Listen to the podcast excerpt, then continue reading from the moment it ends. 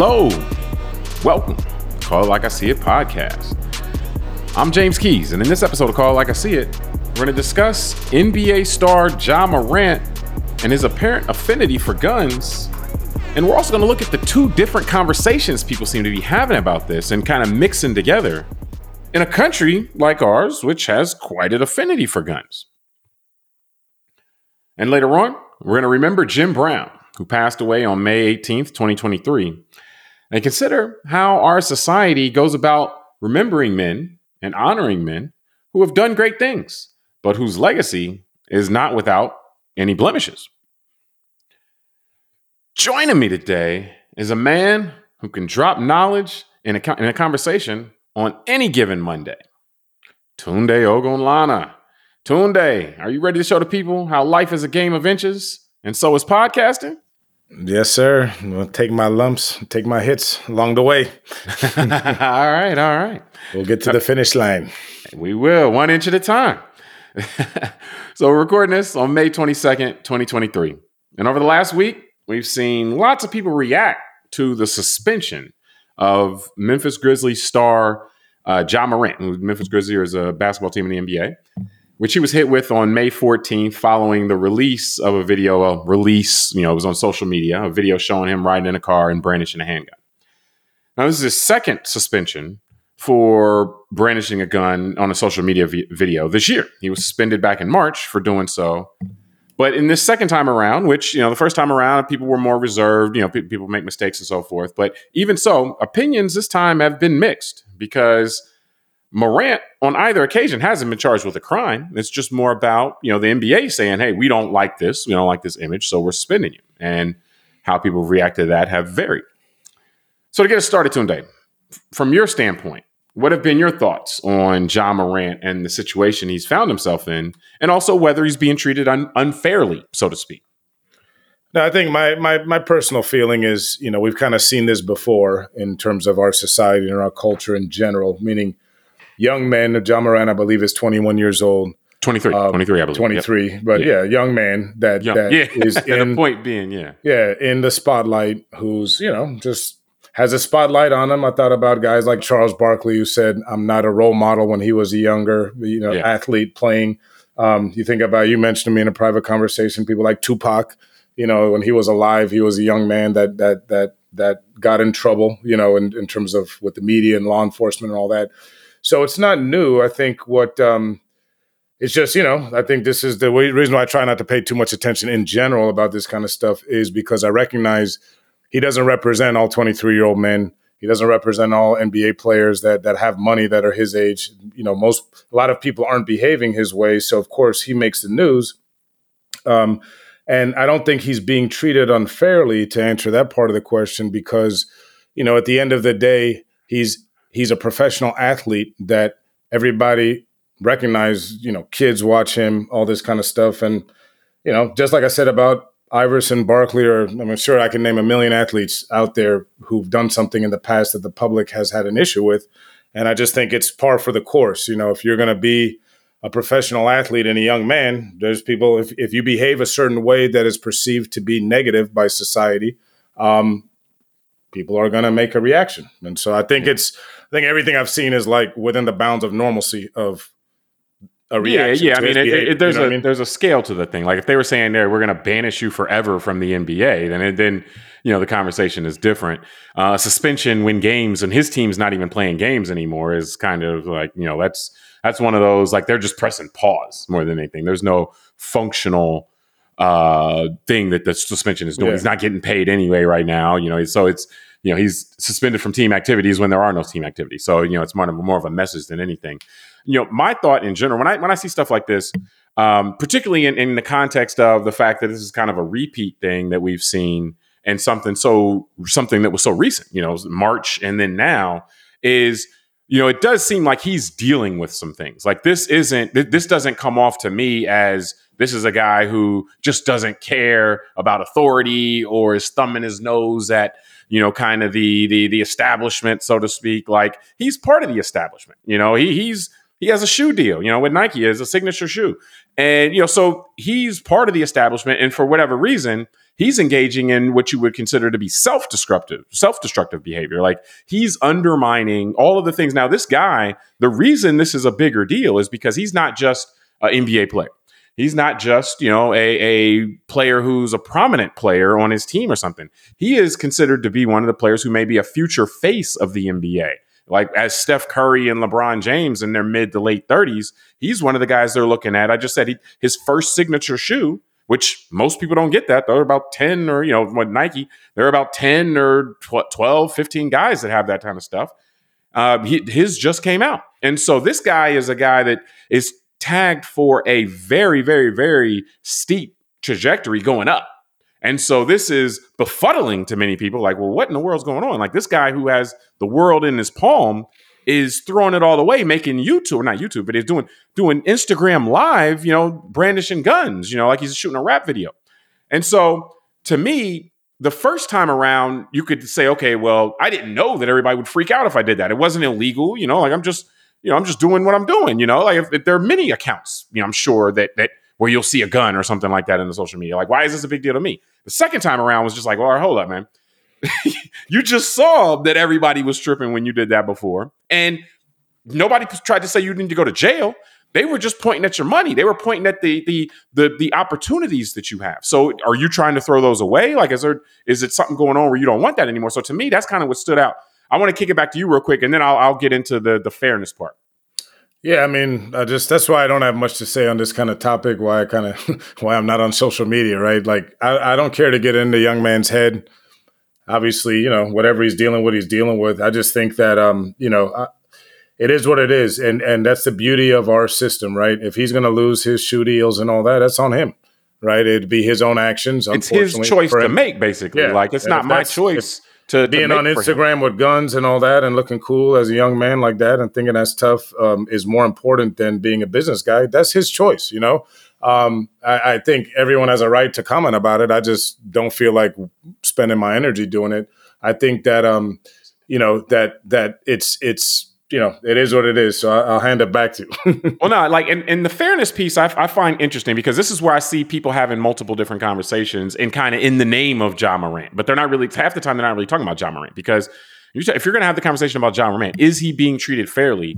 Then you can't, your comps can't be just any old dude. You know, it has to be someone who is, the NBA wants to make a face of their league or somebody who is in that prominent of a position that is looked at for your t- t- targeted for that kind of promotion and so forth. So the NBA, from their standpoint, the uh, employers, so to speak, they can punish you for all kinds of behavior that may not be unlawful. You know, like if if he was, you know, doing any, there's other behaviors I'm sure if he was doing on Instagram Live that the NBA might look at and be like, hey, whoa, whoa, whoa. The Memphis Grizzlies might be like, whoa, we don't want you doing that. You know, we want an image of blank, you know, out there with with the fans and so forth like that. So I think that his heightened, and we've seen this point made, his heightened, he has a heightened responsibility if he wants the spoils that come along with the the the promotion, the push that people want to put behind him. Now, it's not, he doesn't have to take that push. He doesn't have to, like, all of that stuff is up to him. And I'm not counting his money. Like, if he wants the money, he can go get it. If he doesn't, then, you know,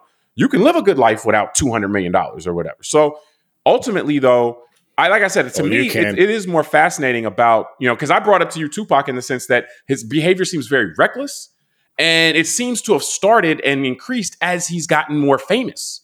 You know, and it's like because this isn't something you that, that, he came into the draft like, oh yeah, Ja Morant makes a lot of bad decisions in life.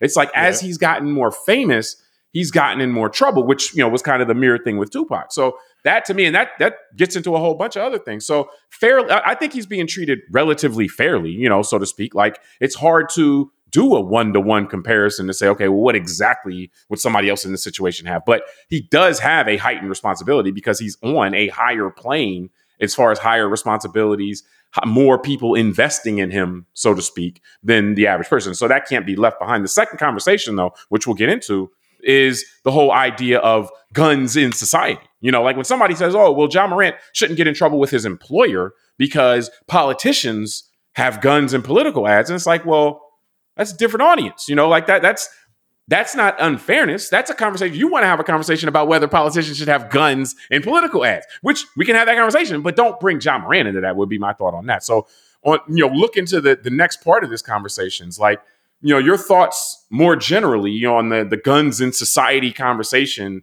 that you know people seem to want to have it there are some people not all people obviously but some people want to have it this like oh well you know second amendment you know people talk about second amendment he should be fine doing this. It it's not illegal you know just any of that stuff. Yeah no i mean it, it, it definitely opens up the conversation to a much broader look at american culture and uh, one of the unique parts of american culture which is our um, our our culture around guns. And I think you're right. Um, we're the only country that I know of that has um, the ability to bear arms written in its actual founding documents of the of the nation. Um, and you know, I pulled up the Second Amendment, and just to read it real quick, I'll quote: "A, a well-regulated militia being necessary to the security of a free state, the right of the people to keep and bear arms shall not be infringed." What I find fascinating about it, it's a very short statement, and it's actually kind of vague because I mean, I've I've even in today preparing, I made sure to watch different videos and read different stuff of kind of different sides of this argument, the kind of broke pro gun side, the people that want to regulate guns more and all that. And it's interesting the idea of a well regulated militia being necessary for the security of a free state. So in one sense, they're saying, hey, look, a militia is a you know a, a, a regulated group of men or people, you know, that have the ability to keep and bear arms, so forth. But then other people interpret it no, that means that every citizen has the right to keep and bear arms. I'm not here to, to argue with the nuances of that. I'm just, because I wasn't there when they wrote it to ask him, I'm just saying that it's interesting that it is pretty vague and it allows for this open kind of discussion to say, okay, what is it? What, what do they really mean?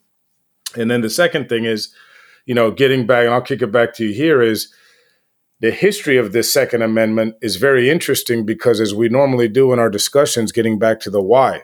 Why did the founding fathers put this in there when we started as a country? And let's not forget that our nation was founded on rebellion, right? So, so against the government. Yeah, correct. Yeah. So we were not our own country first, right? We were a colony of Britain. And so we didn't have a standing army back then because it was the British army that was the army of the colonies, right? So you needed in order to have the rebellion, you had to form militias and do all this stuff.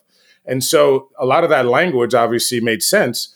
And even the idea of militias that are armed really goes back to 16th century Britain. So just like many um, areas of law, the Americans borrowed a lot of British law. And one of the ideas in Britain was that every able bodied man in the time of war or battle needs to be able to be called up but the one thing that they believed in is that they didn't believe that any man should ever be a career soldier.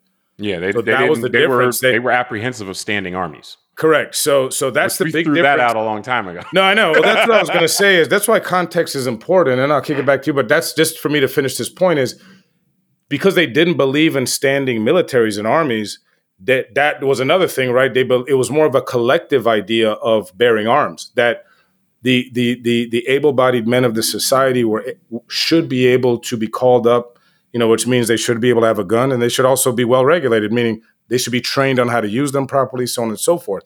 But the idea was that we're going to have that because we're not going to have career soldiers. We're not going to have an actual military that employs people just to do that as their profession, being a soldier. So, and the reason for that, by the way, is yeah, go ahead. because historically the thought process and what what happened generally was when there was a standing army eventually they would seize power or you know someone would would get would gain their favor and then seize power so it's like well if you don't have a standing army then the civilians always stay in control and the the, the general or whoever the general throws his allegiance behind can't just take power it isn't just a ticking time bomb so to speak but I mean, I think it's a good point that you raised. On, as you say that, I just realized the constitutional originalists how they let in the U.S. military form. Well, but that, that's more of a recent thing. The whole originalism thing is more of a recent, yeah. you know, in terms of a legal philosophy. But ultimately, I mean, the guns in society conversation to me is interesting because it's it's something that it's we're having this conversation all the time right now. Like it, it is seems like daily or weekly we're hearing reports of another somebody walking in somewhere and shooting up somewhere. You know, it's just it's happening all the time, and so rightfully so, people are like, "Hold on, why are we not doing anything about this?" You know, like and you know, numbers show like it, more Americans than not, significantly more Americans than not, want there to be some kind of gun safety. And it always goes back to the Second Amendment of the Constitution, which everybody all of a sudden, and like I'm an attorney, and I, so I hear all these people talking. It's like, why is everybody all of a sudden a legal expert interpreting the Constitution when? And you read the text, that's cool, but like the First Amendment is vague. All the like, a lot of this legal stuff is set up in a certain way to then be interpreted to mean stuff. So you know, I'll just give you an example.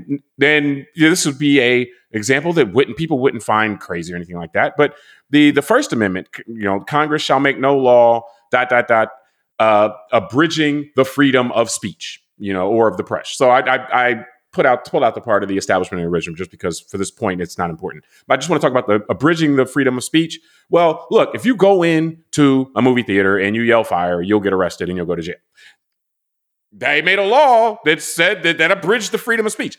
Well, no, it's not all, any speech, all speech whatsoever. Of course, there's certain things that of speech that's not quote unquote protected by that First Amendment. And so to me, it's silly when we get to this, oh, well, the Second Amendment says I have the right to keep and bear arms. It doesn't say any arms. Nobody's holding up the Second Amendment trying to buy an Apache helicopter. Nobody's holding up the say like so it's you know silly- what's sad? Somebody will.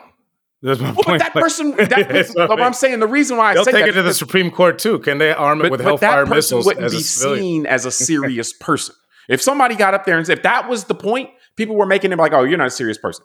But for whatever reason, they say, okay, when it, when it comes to all these other guns, then it is it's any arms. The, the word any is not in there in terms of, but again, that's me looking at it like a lawyer. But nonetheless, for setting the legal part aside, I find it actually counterproductive to try to tie this guns conversation to a situation like Morant, because Morant's issue is one of celebrity and and and someone who is well known and a, a representative of an industry, a representative of an organization. Morant is like a CEO doing something like this. You know, like if the CEO of a major company is out, you know, brand, you know, throwing a gun up and all this other stuff, he would be treated differently than if just some anonymous person was doing it.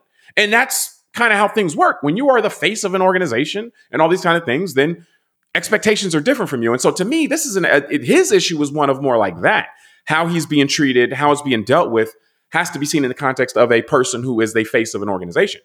The conversation on whether we should have guns in society shouldn't be about what celebrities do, what you know, prominent people in businesses do. It should be about what's right for all of us.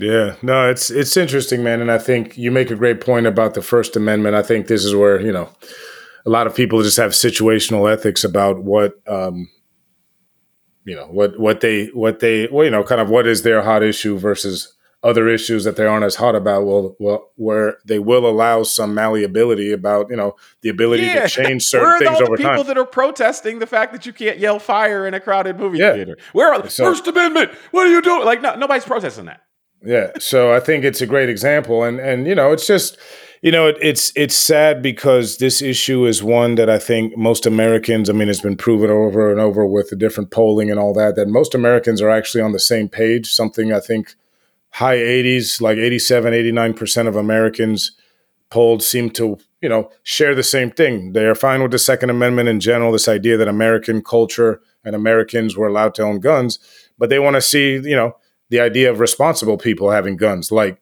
having background checks and and, and, and it doesn't apply you know, to any weapon you can think of. Yeah, maybe having permits for you know conceal and you know people having to get training and all that kind of stuff, which you know is is seems to be pretty reasonable in today's world. That's all, and especially when you see what's going on. And if you look at some of the stats here, because you know, and I know you'll put in the show notes the um the stuff we have from like Pew Research and some of these yeah you know well respected organizations that that get their stats from you know our own government that, that publishes these things where um you know between 2019 and 2021 gun deaths um among teens and kids under 18 doubled yeah. uh, literally and you know it's just um it's just interesting to see some of these stats i mean i was i was very even looking at some of this stuff learning like for example and i think there's always like I realize that you know on all spectrums of let's say our culture and cultural wars,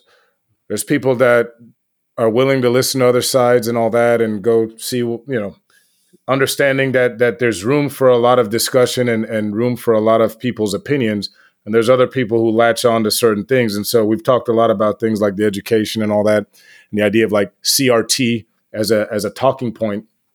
I've realized for some on the gun uh, who would like to see more gun control and regulation, they focus on things like AR-15s, for example, and that becomes just a talking point. And I think that's a mistake because I was looking even in some of the stats. You know, 59% of gun-related homicides in the latest numbers that we have, which is 2021, were committed by people with revolvers and pistols.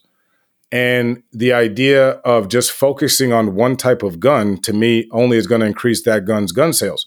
The idea is that firearms are responsible for a lot of people's deaths. What are we going to do about that as a country? And picking on a specific type of firearm, I think all you're going to do is make that one more popular. And it appears to be, they actually said rifles were the least, um, they were like less than 17% of all murders combined. And then the other oh, thing, I, I, well, let me let me let me react to that because I, I don't necessarily agree with you in that sense or in that because the I think with the focus when you're talking about the AR-15s, what the focus on there is when they're talking about weapons that aren't used typically for hunting and in, in, in that are not handguns. They're not nobody's well again. I mean, serious people, people, are hunting with handguns either.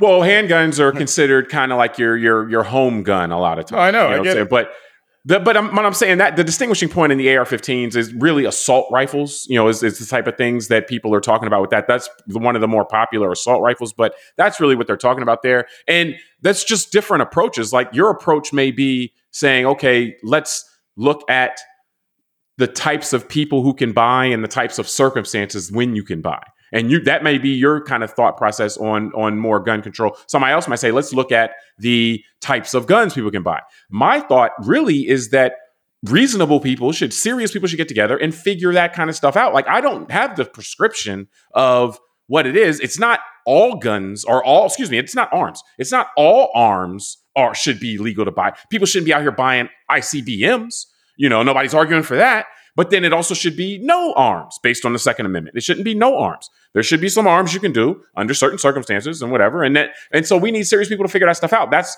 the downside of not having a working, you know, legislative body of government.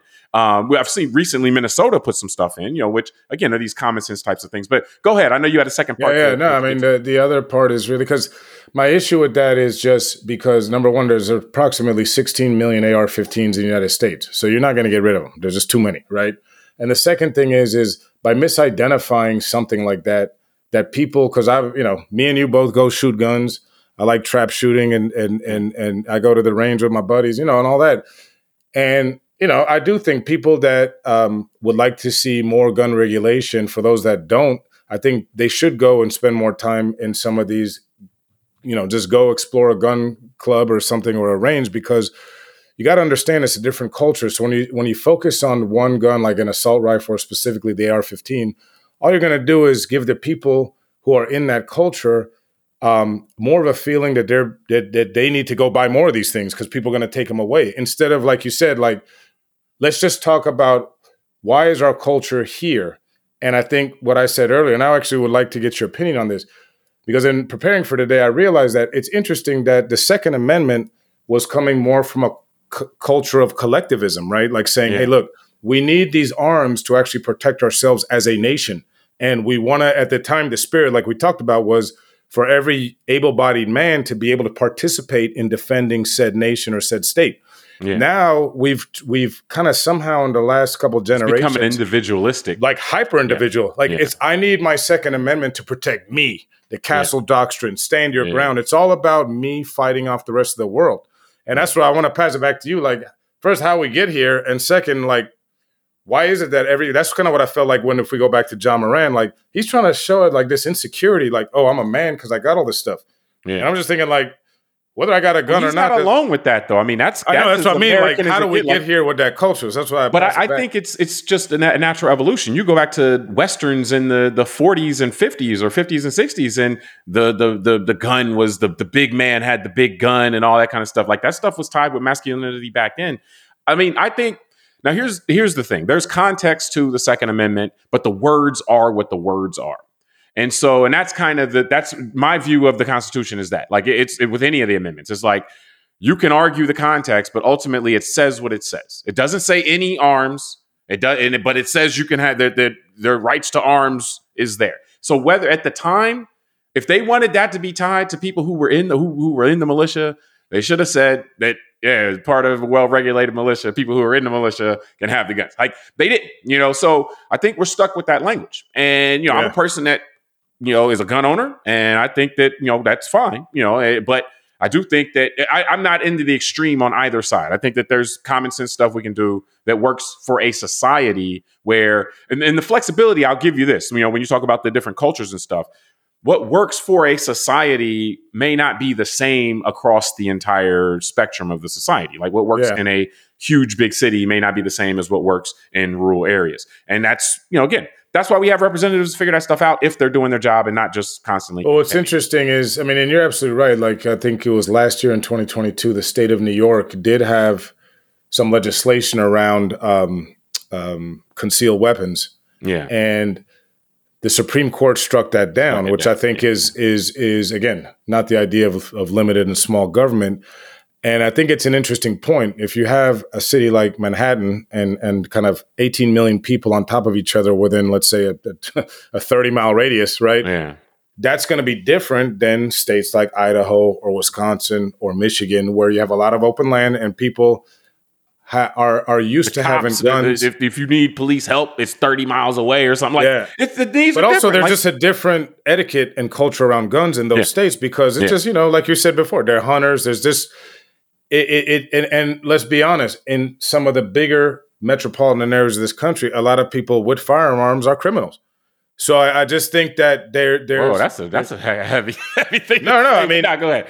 but but I'm not saying that everybody. I'm just saying that you're going to have a higher concentration of people that are doing the wrong thing with firearms. And if you got 10 million people, 5 million in the city, versus if you got a whole state that has 1 million people yeah. in a whole state that is, you know, 500 miles across. So yeah. that's that's just really what the that's what I mean. I think that's what I'm following up on. What this is what is I mean though, as far as how we just need serious people to, to kind of well, that's what that's what I'm following up on you is yeah. that no one's talking like that. Like we got such a big and, and country and diverse, and I mean diverse culturally, not racially yeah. or anything like that. Meaning and how people view guns in the different pockets of American culture, and that we should be flexible and malleable uh, around that. And one of the questions I wanted to throw to you, actually, which which I found interesting in reviewing today, is, you know, I, I really like to get your thoughts on the why because I don't really know why. So there's been, I mean, when me and you were kids, it wasn't normal for, let's say, a politician running for U.S. Congress or U.S. Senate or governor of their state to be sitting there with a bunch of firearms in their video in their campaign ads and all that, right? Mm-hmm. And I was amazed. Um, the the in um, or was it? I think it was in the recent 2022 election cycle. They identified at least 104 ads from candidates with firearms, and it was interesting. They um, it says more than half feature sniper rifles, blow torches, or assault weapons similar to those used in the Valdin. I was like, damn, oh blow torches. Goodness. This got the Mandalorian up in here running for office. That's pretty cool. so, and then um, and then it says um, at least 11 level threats against the government. And I thought that was funny. I was like, oh, hold on. Yeah. Aren't you asking us to vote for you to go to the government And you want to you want to throw blow it up with a blowtorch? and it said five promoted AR-15 Tommy gun or 50 caliber sniper rifle giveaways. I thought, man, how come I don't live in one of those states? I wouldn't mind. Yeah, wow. Getting a getting a for me. Yeah, get, doing a I want to in the giveaway. I want to get a yeah. Tommy gun or a Barrett 50 cal. Come on. Well, let me um, let me um, say this. And I, so, I mean, I, so I just want to finish on this is that what what do you think? Why do you think it is? Because when I read this, and I've seen some of the videos and commercials, I remember seeing them during the political season. I feel like that is also was a was a show of this individuality, like how like come come and take it, you know that attitude, like oh, yeah. oh, you know I'm gonna go I'm gonna go defeat all the you know all my foes and all the enemies of of whoever I think are my enemies with this one you know, firearm. Yeah. It's just, yeah. So well, what are your thoughts American, on all that? No, man. I don't think that's new. I think that's just yeah. part of the American, you know, kind of thing. Like the frontiersman out there with his gun, yeah. taking on all, all in nature and so forth. And, and I think even the statement that that we that probably didn't happen 30 or 40 years ago. We may just not know. You know, I don't know. Like we didn't have social media well, showing watching, us the uh, craziest no, but I remember watching political commercials. I didn't see that. well, but you, but you, where were you though? You know, like you, you were in places again, the different cultures. Like if you were in Idaho, you might have saw something different, or if you were in Alabama, you might have saw something different. And so, you know, and, and then if you go back even further, I'm sure it was normal. You know, like it would, it, people. Well, maybe it wasn't um, commercials, but you go back to different times in history and people were like, hey, yeah, I'm the sheriff. I'm running for office. I got my gun right here and all that kind of stuff. So, I mean, the obsession with firearms has definitely been an American thing the whole time. I think the needs have just kind of changed as you have a more urban society. And as you have a, a society apparently that's more on edge, one of the things you sent me now is about how, you know, gun deaths are up. You know, like this is something that's shooting back up and has been shooting up for a while, but it really jumped over the past few years. And so everyone's on, yeah, more people on edge, apparently.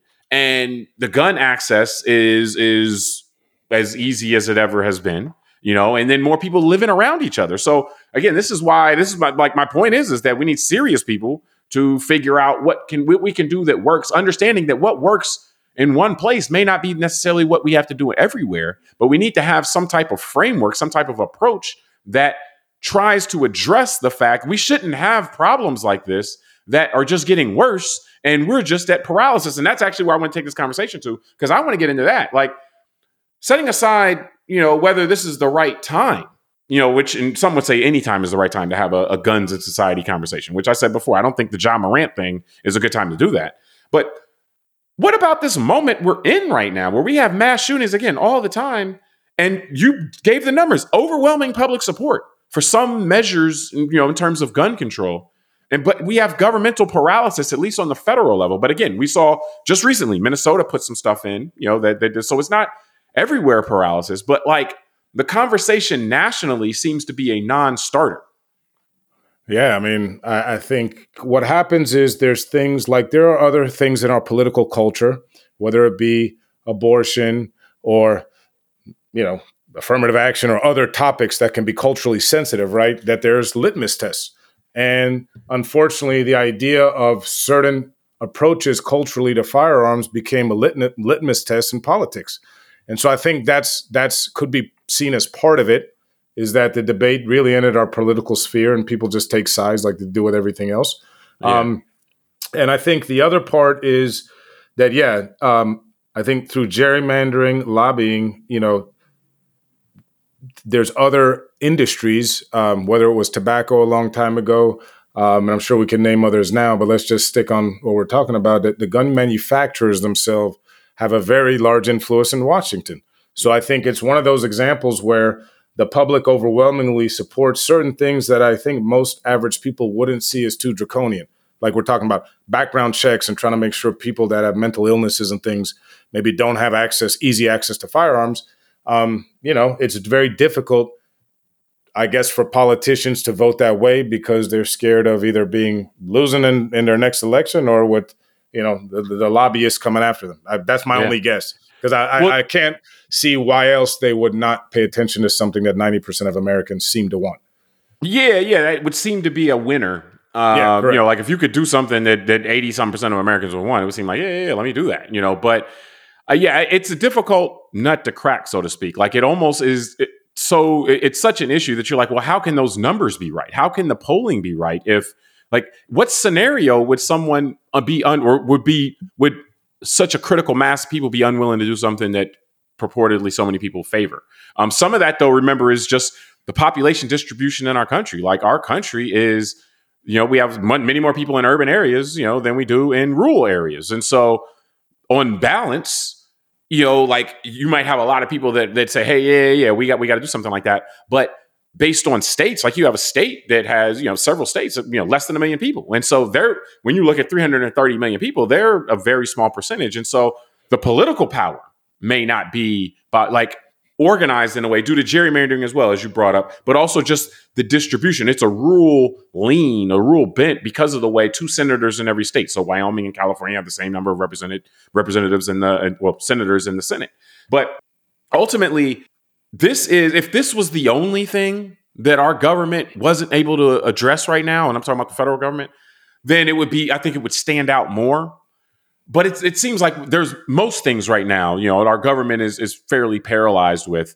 And so, it, it, unfortunately, I think this might just be a symptom of a greater problem. Yeah, no, I, I was going to say the same thing. I think guns, and that's why, like I say, for people that wish to see more gun control and that kind of stuff, they should really go into the gun culture and and and and and learn and talk to people because a lot of people they genuinely feel like the gun is their last barrier between them and anarchy.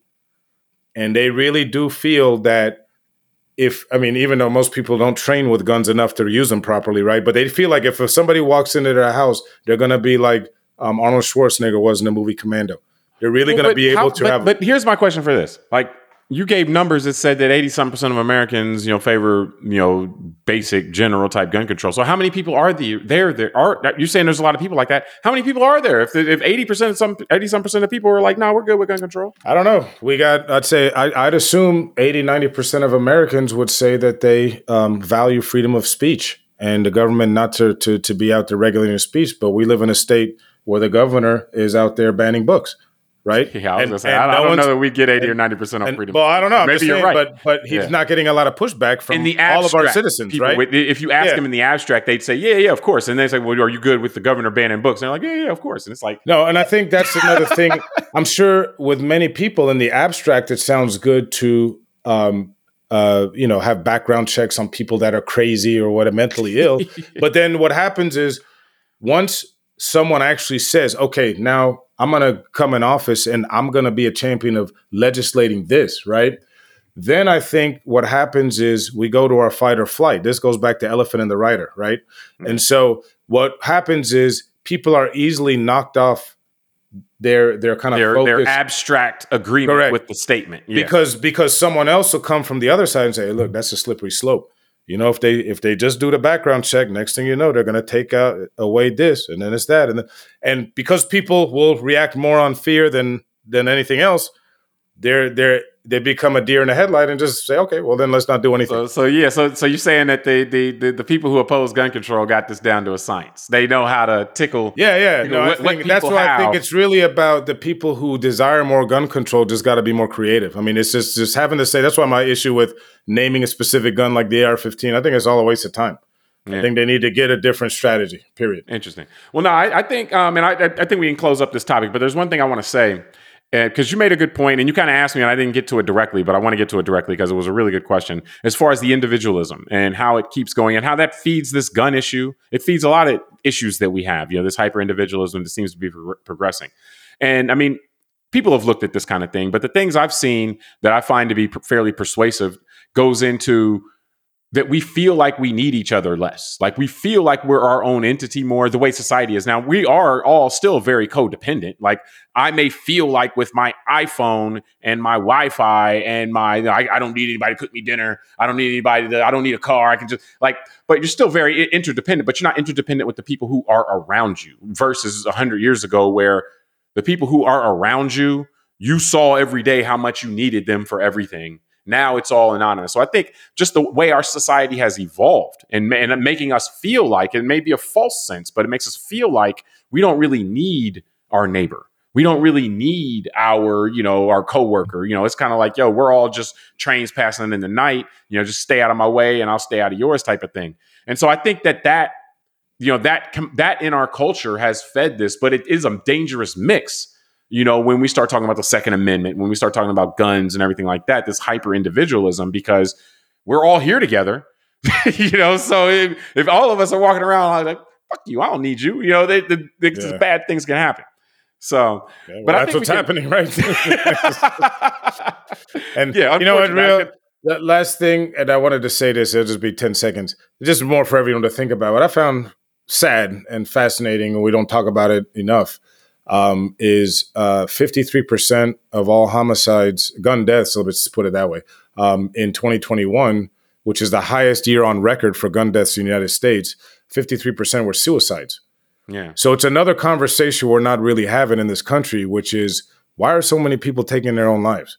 And that yeah. keeps going up. So that's I'll just leave it at that. No, no, that's, that's, that's that's another show, right? But again, and that's one of those things that you have to be careful. Like that's a conversation we should have, but then you have to just like with the Ja Morant conversation, you have to be careful mixing those conversations together because then a lot of time, whatever point you're trying to get to on the suicides may get lost. Because yeah, yeah. I mean, that's why I say it's, it's, different than a homicide. It's just it's, it's just, that, no, it's just something yeah. of note. But the second topic we wanted to to, to, to go into today, um, Jim Brown. You know, the, the, the late Jim Brown, who he passed a few days back, and um, you know he was a mountain of a man. You know, through the the 20th century. Uh, first as a you know football player, you know some consider him the best football player of all time.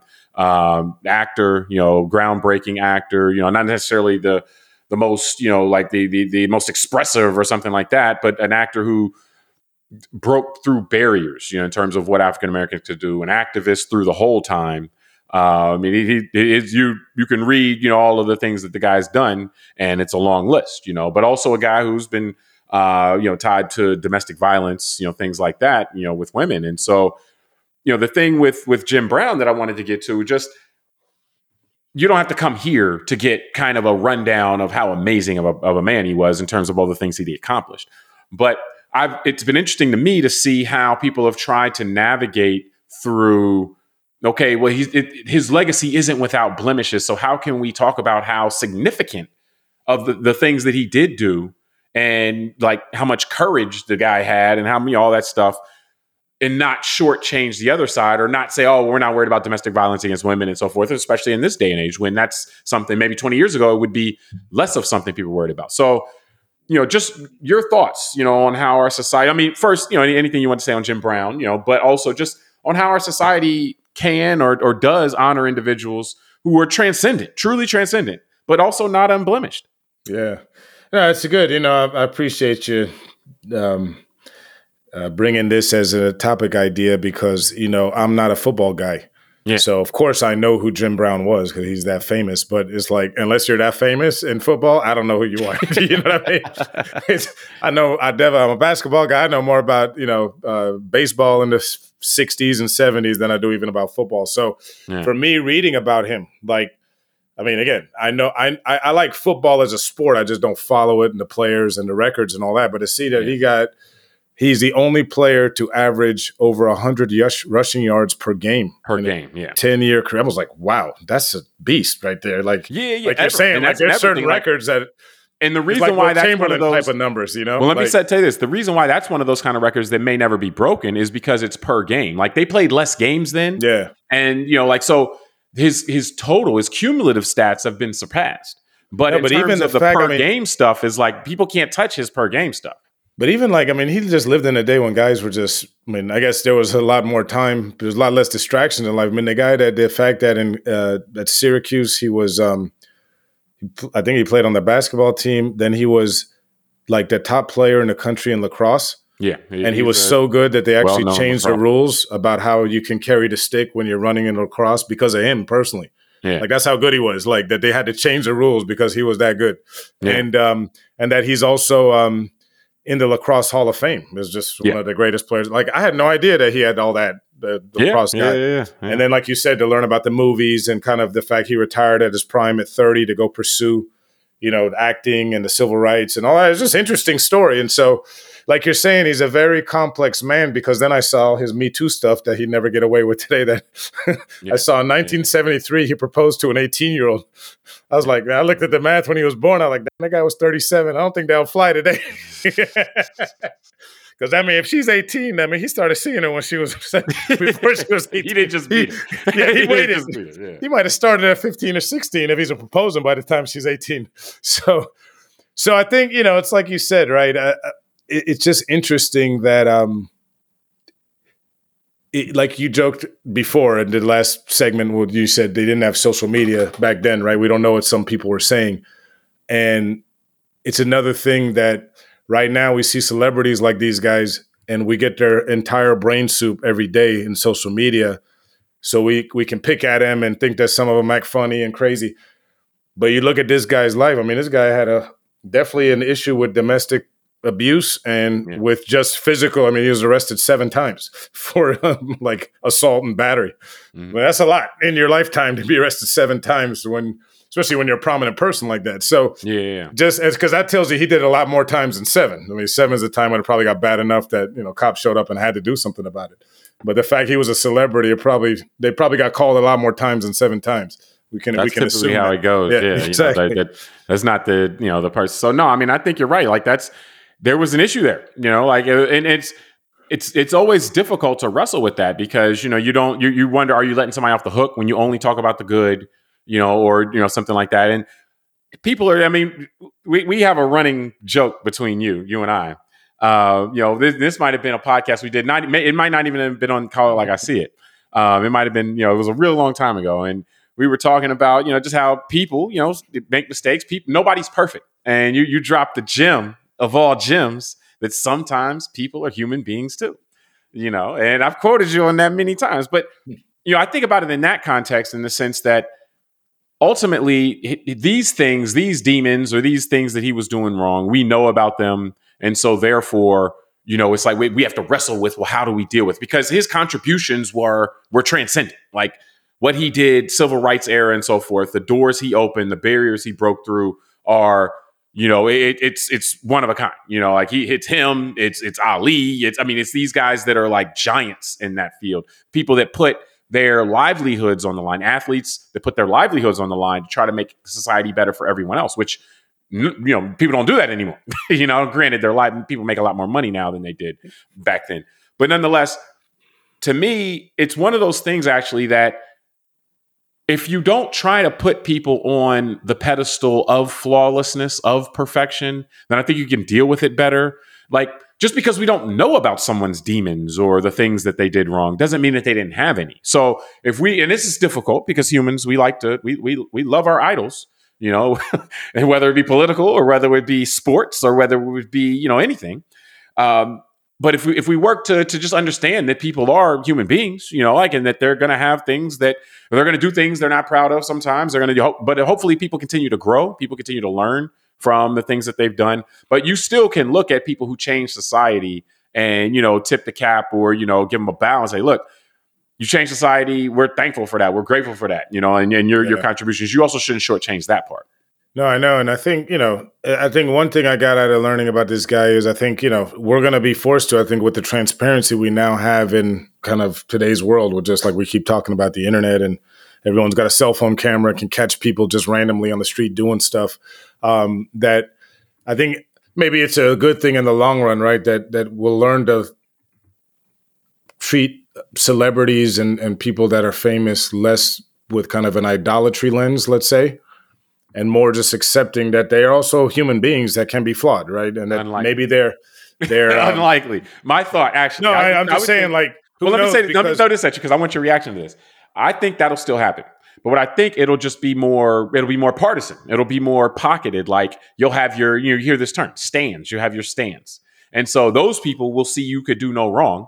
And then you'll also have a pocket of people that are like, nah, that that that down you. We just won't have universal figures necessarily. Like imagine how like if John F. Kennedy was around, you know, today, you know, like and going through doing the stuff he was doing back then, you know, he wouldn't necessarily be looked at in the same way if if if the public knew all the things that's going on and so if he's in he might be facing a case in the uh, southern district of new york about paying off Marilyn Monroe.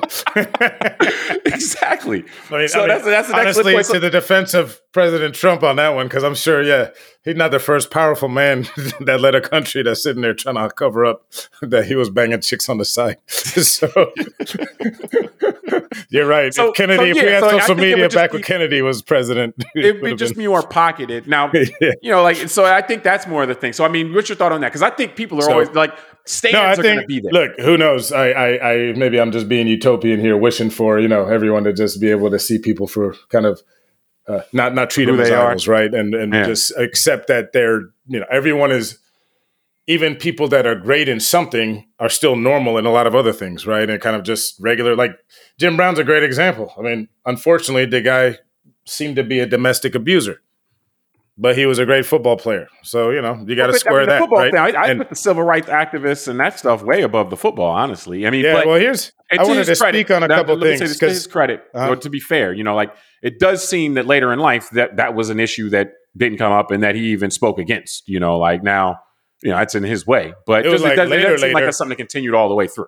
No, I was going to say it was much later because I saw he was arrested in 1997 for t- smashing his wife's car windows out with a shovel. Yeah, and then refused to go to, to a to a domestic violence thing uh, to get served time instead. Yeah, and he served three months in jail because he was yeah. like, "Screw that!" So I'm saying he was 63 years old. I mean, that's that's already a little bit later in life. I was like, maybe when yeah. he was 85, he was talking about I shouldn't have done that. But I would think by hey. 63, you you figure out like not to behave that hey, way. It's better. It's better. It's better than never doing it. You know, so, never never figuring it out. A couple things just before we wrap it up. I wanted to just cite that I found interesting. So in '67, this is stuff you're talking about with some of the um, the the civil rights stuff. They had the Cleveland Summit. Yeah, he, Bill Russell, Kareem Abdul-Jabbar, and it was on behalf of Muhammad Ali. Supporting and Ali. What's, yep. What's interesting, again, we see some of this recent stuff in our culture now. Um, you know, whether it be Colin Kaepernick a few years ago, or you know, the reaction of some post George Floyd, and you know, it, it's it says here, and I'll quote the the page I'm reading because Ali, meaning Muhammad Ali, was a pariah in American society at the time because of his opposition to the Vietnam War and refusal to enter the draft. His boxing license had been revoked, and he faced up to five years in prison. So what I'm saying, number one, is he was actually really an activist, Muhammad Ali, that wasn't as talked about, you know, later in his life. But what I thought of is, you know, I'm visiting Louisville, Kentucky this week, and I flew into Muhammad Ali Airport. Yeah. And what I found is when we're looking at Bill Russell, Kareem Abdul Jabbar, John Brown, these guys were all pariahs at one point. Yeah. The greater society looked at them as agitators and people that were disrupting normal civil, civil behavior and all that. Yep. Yep. And they all died as heroes in America. Yep. So it's yep. an it's another contrast of how long some of these things, you know, the kind of arc of of progress. And then a couple other things I found interesting. One was he was very economically um, driven and aware from the 1960s. So he had he had an, an organization he he developed, and he said here in a 1968 Ebony interview. I think this would have been during the height of the civil rights stuff. "Quote: We've got to stop wasting all our energy and money marching and picketing and going things like." Camping in Washington and our poor people's campaign. We've got to get off the emotional stuff and do something that will bring about real change. We've got to have industries and commercial enterprises and build our own sustaining economic base. Then we can face white folks man to man and we can deal. And he supported Richard Nixon and endorsed him in the 1968 election because Nixon specifically was on the platform of supporting black capitalism. So just funny how, you know, you don't hear these things a lot, but it's just interesting. And then going back to the deep state and to and to the weaponization stuff, in in 2003 files were declassified that showed the FBI and the Secret Service and local the police departments were all um, monitoring his Black Economic Union and basically attempting to smear him. And again, like we've talked about, the the words when you're just trying to say something's bad, they they they smeared the group as a source of communism and radical Muslim extremism. Mm, and I'm yeah, just thinking, yeah. like, so that's no different than calling someone CRT today or or yeah, you know, a Marxist and all that. Like, hold on. And it's funny because you and I understand in Black Americans and Black American culture, especially a guy like him.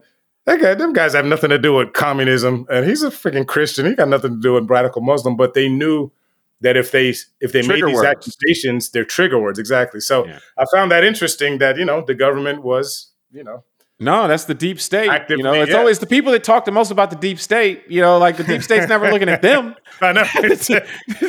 so, but I, we're I'm glad that they're that's bringing people's attention to it. Hopefully, yeah. they can, you know, talk. But but For some reason, I, I feel like the Congressional Weaponization Committee won't go back and look at that one. They weren't looking. I, I get the feeling, yeah, they might not. No, uh, but I mean, it, it, just to your point though, like a lot of you know, and then you didn't even mention the in the '90s, you know, with what he was doing with the the, the um, gang culture in the yeah, prisons, the trying to yeah. trying to teach people like you know try how to be better, you know, and so forth. Yeah. So I mean, this is a guy that definitely put his energy where his mouth is in terms of trying to make a better society. Um, and so ultimately, you just got to take it at that. You know, like this is a person who did a lot to try to make society better. wasn't perfect. He did things that you know were wrong and you know and then you you just you take you, you people can hold multiple thoughts in their head at one time. And so if people make you do that then that's how it is. Again idolatry though is not going anywhere. They were worried about people were worried worried about idolatry and they warned about it in the bible. And people still do it. People still did it then. Yeah. You know so it's going to be there did, but did you know, get Moses get, didn't huh? Moses get mad after he spent that 40 days in the mountain? He came back and they were worshiping the calf right? That was yeah, the story? yeah, yeah. that's just so, how yeah, it works man. like that's how it works. 3000 years ago it was bad. It's still bad today, but people do it. People do it. People do it. You know, they put they put their leaders on T-shirts. You know, their political leaders on T-shirts, shooting guns, and you know, put them on flags. What about that? Flags? Yeah, yeah. Idolatry doesn't go anywhere, man. So we just have, hopefully, you know, like we can all keep a level head and, and appreciate the sacrifices though that people have made before us, while also looking to the future and trying to continue those legacies on. So we appreciate everybody for joining us on this episode of Call Like I See It. Subscribe to the podcast, rate it, review us, tell us what you think. And until next time, I'm James Keys. I'm Tunde. All right, we'll talk to you next time.